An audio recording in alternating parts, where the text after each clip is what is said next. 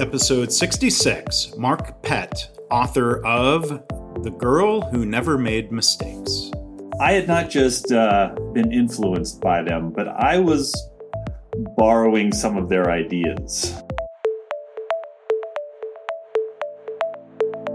I'm Mark Graban. This is my favorite mistake. In this podcast, you'll hear business leaders and other really interesting people talking about their favorite mistakes. Because we all make mistakes, but what matters is learning from our mistakes instead of repeating them over and over again. So, this is the place for honest reflection and conversation, personal growth, and professional success visit our website at myfavoritemistakepodcast.com. For show notes, links, and a chance to enter to win a signed copy of Mark's book, go to markgraban.com slash mistake66. Please follow, rate, and review. And now on with the show. Mark Pett, and he is the author of uh, a book that I was really happy to find um, it's called The Girl Who Never Made Mistakes. And so, before I introduce Mark uh, a little bit more detail, thank you for being here as a, a, guest on the podcast. My pleasure, Mark. Thanks for having me. So, Mark is a writer and an illustrator. Uh, he makes books. He calls himself an authorstrator. So, that tells you he's got um, multiple skill sets that he's bringing to these books. The books are I'm Not Millie. This is my book, Lizard from the Park, The Boy and the Airplane, The Girl and the Bicycle, and The Girl Who Never Made Mistakes. Uh, before books, he created the syndicated comic strips Mr. Lowe and Lucky Cow. So, Mark, um, we're gonna we're gonna call you in advance um, the the guest who never made mistakes. I that is definitely not the case. Okay, well that's fine. You're in the right place. I am I am the host who makes mistakes all the time, so that's all right. Um, so you know, before we we talk about the book, and um, you know, it's really it's it's a delightful uh, book, "The Girl Who Never Made Mistakes." We're going to start off first, as we usually do here on the podcast. Mark, what would you say is your favorite mistake professionally? Uh, so uh, this is a story that goes back to early on in my career. So, my first job out of college was as a political cartoonist in Prague, of all places, in the Czech Republic. And uh, I just happened upon the job, and then I I tried to get started in political cartooning in the United States after that, uh, a few years after. And this was back in the 90s. Um, you know, Bill Clinton was president. Uh, you know, so lots you could imagine the kinds of editorial cartoons we were doing back in those days. Uh, and I I had always had this idea that I wanted to be this like young phenom, this great cartoonist, uh, you know, who was. So I studied in order to, to do that. I studied all of the uh, the great political cartoonists of the time uh, Jeff MacNelly, Pat Oliphant, Jim Borgman, uh, which were, these were all really great editorial cartoonists back in the 90s. And uh, I even submitted my work at one point. I was only, I was just doing freelance political cartoons at the time for various publications, including a weekly, you know, just an alternative weekly. And I submitted them uh, in my, in my, brashness submitted them for the Pulitzer Prize. Mm. Um, and uh, they released the finalists for the Pulitzer. And lo and behold, uh, one of the finalists was Pett. That's my last name, is Pett. Uh, and uh, another guy who was exactly my age named Steve Breen. And turned out the Pett they were referring to was not me. I got all excited, but it was. It turned out there was another political cartoonist named Pett, uh, who worked for the Lexington Herald leader Joel Pett. And anyway, so uh, that was you know dejecting. And meanwhile, this guy Steve Breen, who was my age exactly, won the Pulitzer Prize, and I was so jealous uh, of this guy Steve.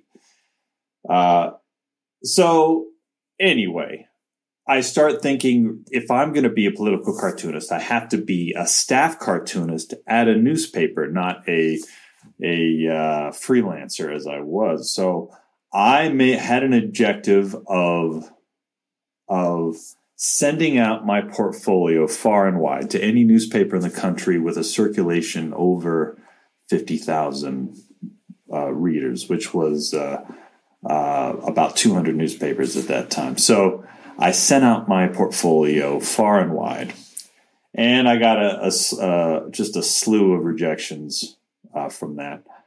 Um, but I got one letter in particular, and it came from, lo and behold, it came from Steve Breen, the guy that had won the Pulitzer, who was my exact age. And he gave me, it was a very nice letter. He gave me some advice, but then he also pointed out that in my admiration of these cartoonists, uh, of Jeff MacNelly and Jim Borgman and Pat Oliphant, I had not just uh, been influenced by them, but I was borrowing some of their ideas, uh, you might say generously. And he even pointed out, uh, and I'm going to hold up a piece of paper for those who are watching a video. I found the letter that Steve Breen wrote to me back back then, and he showed me a cartoon that I had done. This was a cartoon that I had done and then he pointed out these similarities to a cartoon that uh, oh. Jim Borgman had done. And you can see that I had pretty much plagiarized Jim Borgman. I mean, it's a different uh, joke, but it was, I mean, it was, he was calling me out on uh, borrowing extremely heavily from these cartoonists that I was influenced by. And when I received that letter from him, I was mortified.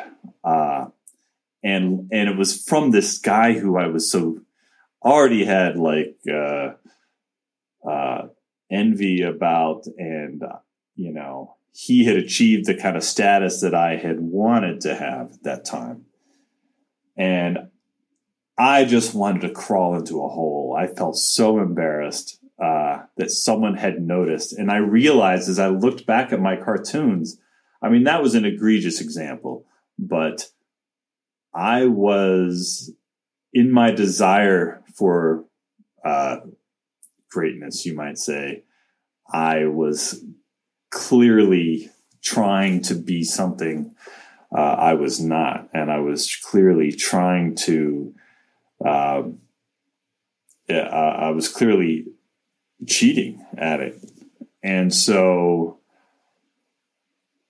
I decided to use that op- that that letter as a real look in the mirror at the approach that I was taking to my work and to my art.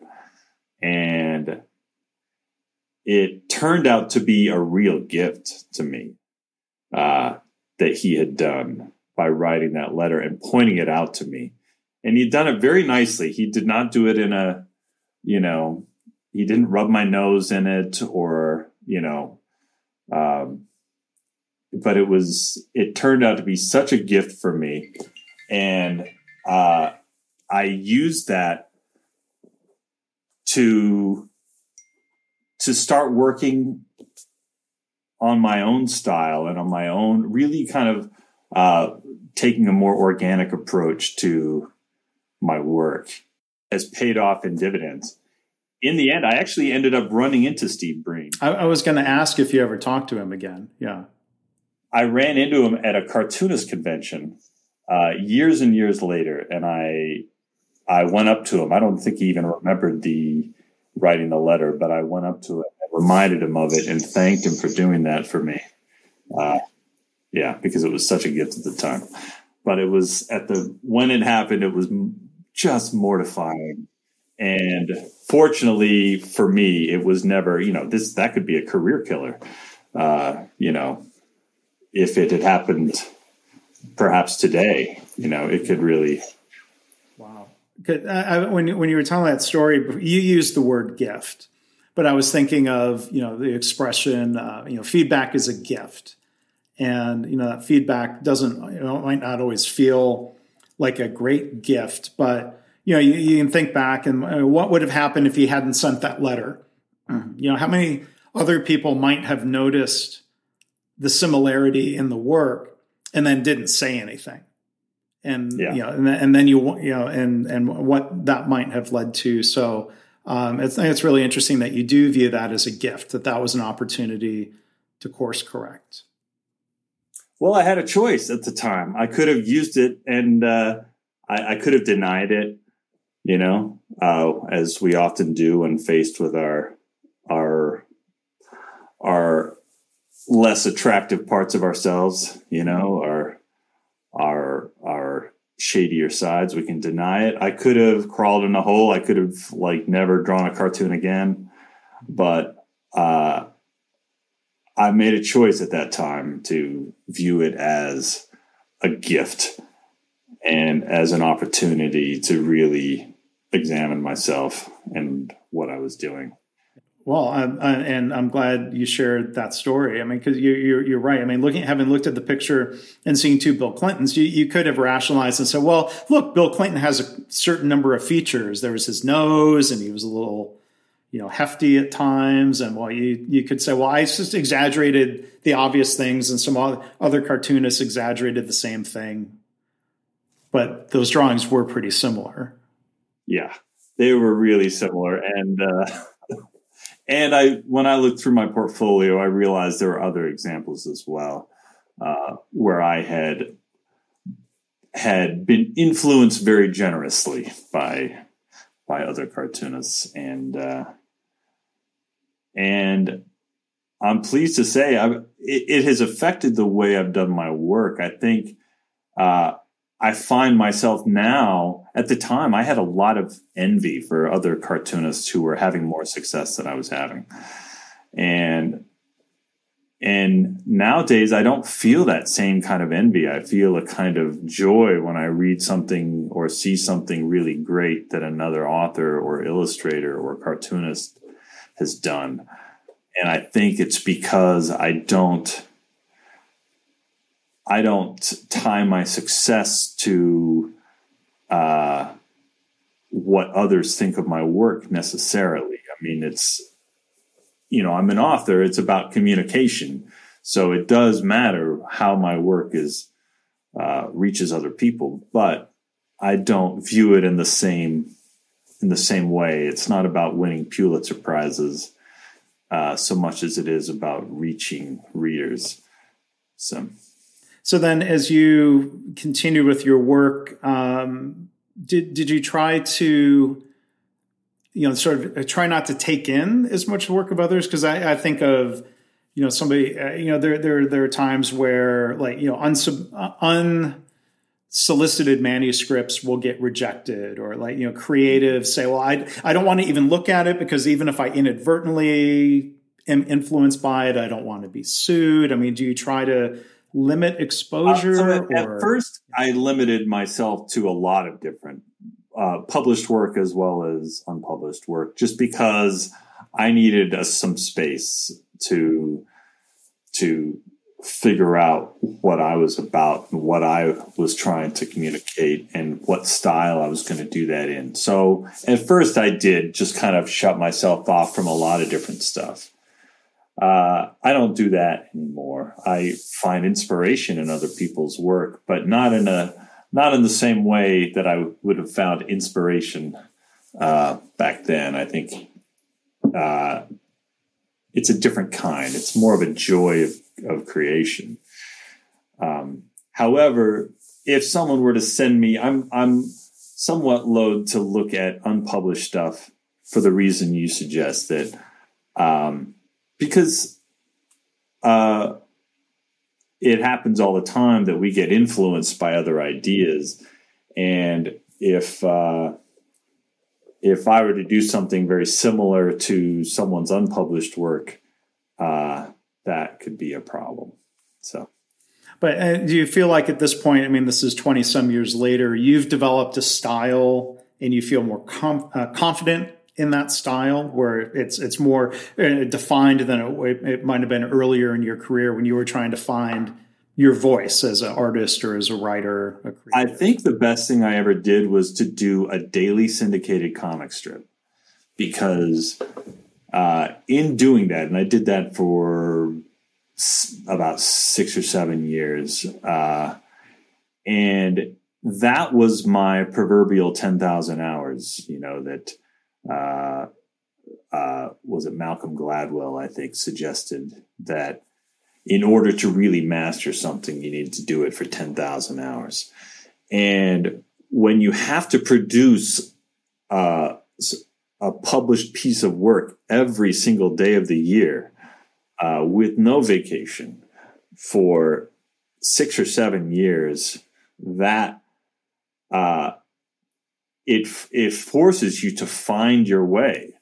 You know, you invariably it also enforces you to address your own issues of perfectionism, which it turned out that was really what was uh, at play as well. Was my own desire for greatness was rooted in this idea that I needed to be uh, some very scrubbed and polished version of myself that wasn't even a version of myself. It was uh, just an image I was trying to to create. And so when in doing a comic strip every single day for seven years, it forced me to let go of that idea of perfectionism because when you do it that often, you're going to produce a lot of mediocre work, you know, and it's inevitable. It's really, uh, it just comes with the territory. And so you have to start viewing it like baseball, where you're trying to have a good batting average. You know, you're not going to hit a home run every time. You're just trying to like produce a decent body of work for that period of time. And that was, that was a hard thing to reckon with personally. And and it also in time I found that my style emerged and my voice emerged and my um, and all sorts of things happened very slowly in imperceptible ways. Uh, and at the end, I felt like I knew who I was creatively, which has then allowed me to go into books and do something that, uh, you know, uh, with a with a voice that felt much more authentic and true to who I was. So when you, bring up the theme of perfectionism um, or the illusion or image of that, I mean, you know that that's one reason the girl who never made mistakes resonated with me. I think I was uh, a perfectionist as a kid. I try to be a recovering perfectionist as an adult. And the irony is like I'm a sloppy perfectionist. So right, I make that perfectionism doesn't lead to sometimes um, being overly cautious. It just leads to me being hard on myself about the mistakes I do make. Yeah. yeah. So, um, but I, I, want to hear your story uh, behind you know the the inspiration to write "The Girl Who Never Made Mistakes." Well, this was the first book I did, and there's uh, as a my first children's book that I that I wrote and illustrated was this, and I co-wrote it with a friend of mine, um, Garrett Rubenstein. And uh, there's a reason it was the first one because uh, I wrote it when I first had a child of my own, and I was reading a lot of books to my kids, and and uh, I realized, wait a minute, these these picture books, these are basically really long Sunday comic strips. You know, like the Sunday comics are always a little longer than the daily comics and in color and stuff. And these picture books just feel like long Sunday comic strips. I could do this. I've been doing it for years. So um, that's what what motivated me. And I wanted to do something and I and I thought about what's the kind of book that would have resonated with me as a kid and a book about perfectionism struck me but but one that wasn't one that also indulged the fantasy of perfectionism which is that you never make a mistake that you're always perfect right and i see kids i see a lot of anxious kids in the world today as i was when i was a kid who uh, just are terrified of making mistakes or who, you know, when they draw something, it needs to be just right. It needs to be perfect. Uh, and I could relate to that. And so when the book opens, it it opens to the fantasy of perfectionism, which is this girl who is famous in her town because she's never made a mistake. I mean, this is the fantasy of every perfectionist kid, right? That they're just they're flawless and they're perfect and they never make a mistake and people recognize that and they you know laud them for it um, and so i liked i wanted to start with that fantasy because uh, it was an acknowledgement. I've read criticism of that book, of this book, where it's like, that's, you know, you shouldn't open it that way because it makes it seem like perfectionism is a good thing. But I wanted to open it that way because uh, as a kid, that's the, that's the, you know, it's like, um, it's any kid who dreams of being Superman, you know, it's the same kind of, fantasy, you know, of being perfect. Well, but it, it tees up the book and the yeah. point you end up getting to. Like, you know, she has fans and photographers, and maybe it's not aggressive paparazzi, but yeah. Yeah. Yeah. And then I wanted to deconstruct it from there, you know, just, uh, so as a kid, I think it's a book that I would have responded to. Um, and, uh, so I think that's why that's why I wrote it that way and and and and illustrated it. And I think that's the reason it was my first book was just because it was one that I I mean, as I observed, I was new to fatherhood at the time, but as I observed parenting and helicopter parenting and and uh, uh, and was reflecting on the kind of parent I wanted to be, uh, this was what spoke to that was wanting to be the kind of father who celebrated my children, you know, uh, no matter who they were, and that they wouldn't, you know, I wanted them to feel like they could try and explore and make mistakes and discover. Uh, yeah. Yeah, and it's you know I'm, uh, you know I hope people will go and buy the book and read it, and I won't give away spoilers of the cute story along the way. But um, you know the way the way it resolves with the girl Beatrice, you know, kind of becoming comfortable with the idea of we make mistakes, life goes on. She's still her her life is not defined by perfection or defined by her mistakes. Her family still loves her, and people are still going to be friends with her at school. And you know, there's there's really I, to me, you know, a really nice message from the book that way. Well, thank you. Thanks for the plug. I mean, reading it as an reading it as an adult, um, you know, it it it made a little impact uh, on me. So I've, I've told a lot of other adults about the book. That's not your your core audience, I'm sure it resonated with me. Well, it you know it is. I think just as much. I mean, when I I've uh, gotten a lot of lovely letters from readers uh, who are adults who appreciate it uh, probably more than their child does. Even I think their child appreciates some of the humor in it. You know, but I think for the adults, it speaks to this like inner child, I guess, who with whom it really resonates. So I appreciate that. Well, I recently saw the uh, the Tom Hanks film about Mister Rogers, and there's that reminder there. You know, Mister Rogers says, "We were all children once." that child is still uh, there in a way, or influencing who we are as an adult. Um, but you know, there's there's a very you know um, you know adult head, heady workplace concept of um, growth mindset. Um, Carol Dweck, who I'm, I'm, hoping she's kind of, you know, she's on my dream list of guests um, here on the podcast of, you know, growth mindset versus fixed mindset. And, you know, to me, I guess my, my paraphrasing of it is, you know, fixed mindset says you have certain gifts. You, you either have them or you don't. You're either a great artist or like, I, I can't draw to save my life. I didn't put in 10,000 hours because that wouldn't probably lead to anything, um, as opposed to growth mindset that says we can develop skills and we, we can grow. and You don't have to be quote unquote born with it. Um, I'm, I'm, I'm curious what, what some of your thoughts are on this idea of, you know, kind of, you know, talent and what is there versus what we can develop. I'm thrilled to see this uh, concept of growth mindset becoming uh, a real theme in the business place, in schools.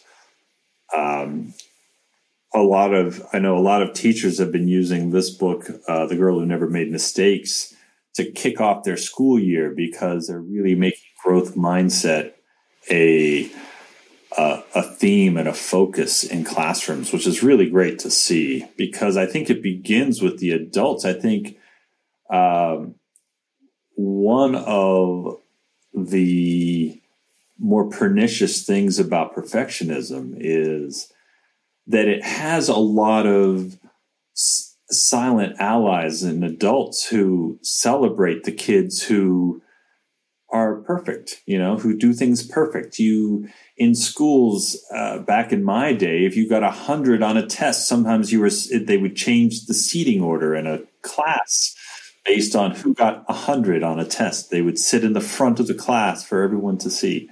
You know, it was kind of you were celebrated for for perfectionism for or per, for for perfection and uh and I don't think that a lot of adults realize that the ways in which they kind of um, give strength to perfectionism through that kind of celebration of perfection.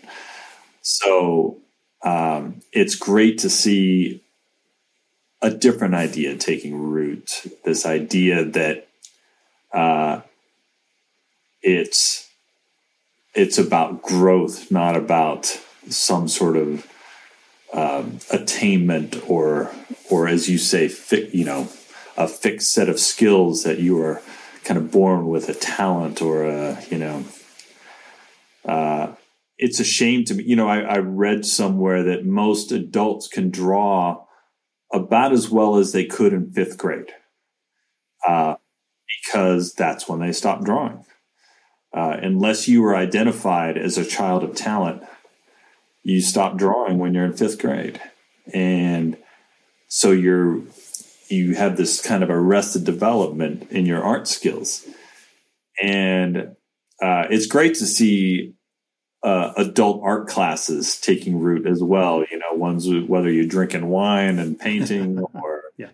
whatever, or adult coloring books, uh, whatever. I mean, as a as a an artist myself, I like to see that. I think it's a shame that we don't do like uh, have drawing continue as we do writing, for instance, uh, into high school, and um, because I think it's uh, it's it's an important skill. It's an important skill to learn how to sketch. The sketch process is a process of discovery and of trying things and seeing what you like and what you don't like, what works, and uh, you know, and just in general, I think creating art is uh, is antithetical to perfectionism, really. Mm. Uh, although that was where I kind of drifted in my own art. But, but one, one other question for you, Mark. I mean, I, I can think back. I'm jogging my own memory. You know, back to elementary school, and you know, there's always you know one kid or a couple of kids who are new, known as like the really talented drawing artists. Um, was was was that you, or how much of that was um, talent versus interest and practice and development? Well, uh, I'm gonna. I will say I'm. I, I was definitely known as an artist back then when I was in grade school. Um, but I, looking back, I was an accomplished mimicker. I think, like again, my art style just would drift radically. At the time, I was a big fan of Mad Magazine, and if you look at my art style at the time, uh, it would drift from there'd be one mad artist I would draw like, and then I would draw like another Mad Magazine artist for a while, and then I would draw like another one for a while. And I think I was just, it was my way of learning, and there's nothing wrong with learning that way. But at the same time, I think it was, that was my way, was this, this, uh, was to mimic. I wasn't, I mean, along the way, I mean, I still came up with original ideas and and had some good material along the way. But uh, but yeah, I was known for that back then. I was also interestingly known as uh, a math scholar, uh, and I think I lo- the thing I liked about math was that um, you could be perfect in math. Mm. Like there's a right answer. Get a perfect score on a math test for getting all the right answers. And I like that. Uh, this one time I competed in a state math contest and I was thrilled. I got the only perfect score in the history of the competition. And that was my like crowning achievement. It was like I'd finally achieved perfectionism, you know, and, uh, yeah, so I had a. There's no perfect score in art there is no perfect score in art or life. Uh, and I was just going to throw one other thing at you here, Mark, because you reminded me. So my my art um, that I had more talent and drive for and accomplishment was music, uh, drums and percussion and where. And so there was um, something I ran, ran, across years ago. It's the jazz musician Clark Terry, who talked about um, development as an artist. First, you imitate, then you integrate, and then you innovate. Yeah. So I, th- I, I hear you. I mean, you know, I'd say, you know, don't if, if you're being hard on yourself for that imitation, even earlier in your career, it sounds like at least the Clark Terry school of thought is well, that was just a necessary step in your development. And I agree that it was. I think, and I and as I said, I don't think there's anything wrong with that kind of imitation.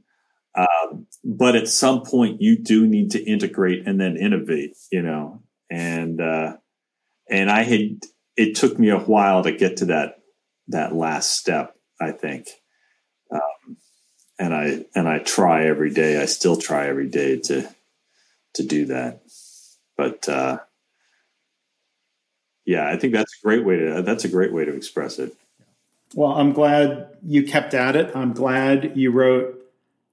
Um, I, this is the only one of your books I've checked out, but I will, thank you for writing "The Girl Who Never Made Mistakes." I've mentioned it to a few guests because it was fresh in my mind after I'd read it, and you know it fits in with the themes of this show um, so perfectly. So that's why I'm saying, you know, like this this is the official book of the podcast. Like I may start giving this book away to guests um, as a thank you gift because I, I, think oh. it really is a, a very nice, a very nice book. So thank you for that, Mark. My pleasure. My pleasure. And perhaps we'll need to figure out a way for me to sign some books for you or something. Oh, I'll, I'll buy a big old box of books from you. I think that would be wonderful. So, um, Mark Pett has been our, um, our guest again today. Um, the book is, I really, I hope you'll go and, and buy it, um, whether you have a child to share it with or not. The Girl Who Never Made Mistakes, because um, it, it, it really made an impact on me. And I'm glad um, especially that we could talk about it here today. And Mark, your your website. I know you have a website as an artist. Uh, I don't have it handy. That's my mistake. It is markpett.com, M A R K P E T T.com. Uh, I believe authorstrator.com also points there. Okay. But I hope people will go check that out as well. I, I you know the uh, the syndicated strips they're still out there on the website, and you can go and click and pick a random one and from the ones I flipped there, I think your batting average was pretty high. I appreciate that.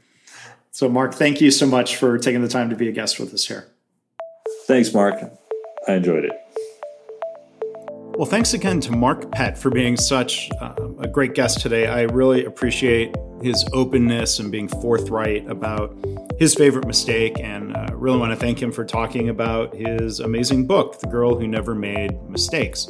Again, you can enter to win a signed copy of that by going to markgraban.com slash mistake66. Please follow, rate, and review. And if you like this episode or any others, please share it on social media. That'll really help get the word out about this podcast and our great guests. I hope this podcast inspires you to reflect on your own mistakes and how you can learn from them or turn them into a positive.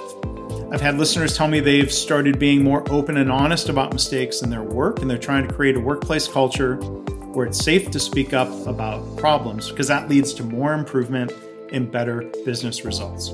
If you have feedback or a story to share, you can email me, my favorite mistake podcast at gmail.com. And again, our website is myfavoritemistakepodcast.com.